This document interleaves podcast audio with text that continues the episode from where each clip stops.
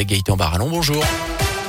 Bonjour Jérôme, bonjour à tous. C'est la une de l'actu. Plus que 16 jours désormais avant le premier tour de l'élection présidentielle. Difficile pour le président candidat de faire campagne comme les autres. Emmanuel Macron a détaillé les grands axes de son programme ces derniers jours. Il s'autorise également quelques apparitions dans les médias. Mais le contexte international le bouscule évidemment.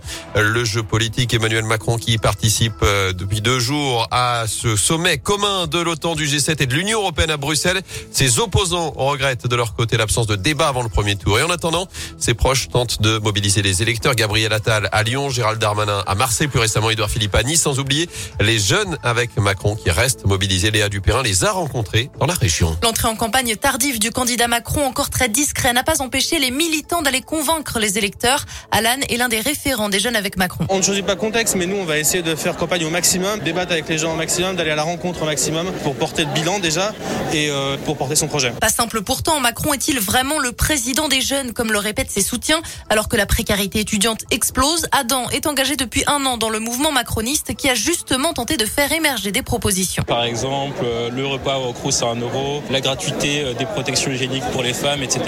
En fait, on fait remonter des problèmes euh, qui viennent de la base jusqu'au plus haut sommet de l'État, créer une émulation en fait entre les idées et ce qui est possible de faire dans la société, faire émerger quelque chose de meilleur et qui peut convenir à l'ensemble de nos concitoyens. Quitte à pencher plus à droite qu'à gauche parfois, mais pour le militant, c'est ce qui fait la force du candidat. Et le premier tour de l'élection présidentielle, c'est donc le 10 avril. Notez que Valérie Pécresse va devoir poursuivre sa campagne à distance. La candidate LR vient d'être testée positive au Covid.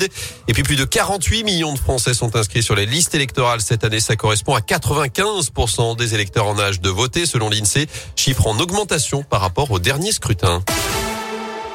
Dans l'actu également, ces difficultés sur les rails ce matin. Le trafic est notamment perturbé sur la ligne Lyon-Sainté à cause d'une panne de signalisation. Je vous rappelle également ce grand chantier qui débute lundi entre Le Puy, Brioude et Clermont-Ferrand. Trois mois de travaux, ça va entraîner des suppressions de TER. Beaucoup seront remplacés par des bus. Il y aura aussi des modifications d'horaire. Tout le détail est à retrouver sur le site de la SNCF. À suivre également ce week-end la grande marche du train. Mobilisation régionale pour réclamer le retour de la liaison entre Boin-sur-Lignon et Thiers dans le Puy-de-Dôme. Tronçon de 48 km abandonné depuis près de 6 ans sur cette ligne Saint-Clermont. Des rassemblements sont prévus dès 11h demain en gare. Les marcheurs s'élanceront ensuite à 14h, certains de tir, d'autres de Bois, pour se retrouver dimanche en début d'après-midi à Noir-Étable, où une chaîne humaine sera formée. Vous retrouvez le programme complet sur radioscoop.com. Une enquête ouverte à Tizy-les-Bourgs, à la frontière entre le Rhône et la Loire. Le corps d'un homme calciné a été retrouvé dans un champ hier en fin de journée. La victime âgée de 70 ans aurait voulu brûler des déchets d'après les premiers éléments. La piste criminelle semble écartée à ce stade. Le nombre de cas à la hausse, le nombre de tests aussi, près de 3 millions de tests antigéniques et PCR ont été réalisés la semaine dernière, deuxième semaine d'augmentation en France, alors que plus de 148 000 nouveaux cas de Covid ont été détectés ces dernières 24 heures.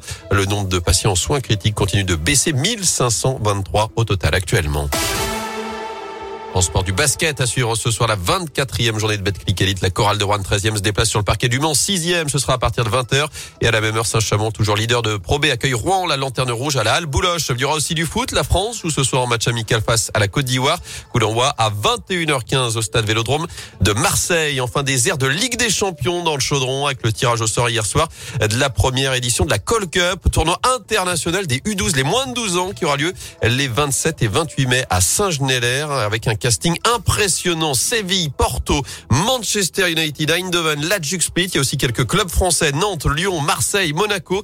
Des équipes locales comme Roche-Saint-Genès, Monistrol ou encore ABH et Letra. Et puis la SS, évidemment, qui est notamment tombée dans le groupe du Bayern Munich. Tirage au sort effectué par Loïc Perrin, le parrain du tournoi, mais aussi par Arnaud Nordin, Zaidou Youssouf et Sadat Youb.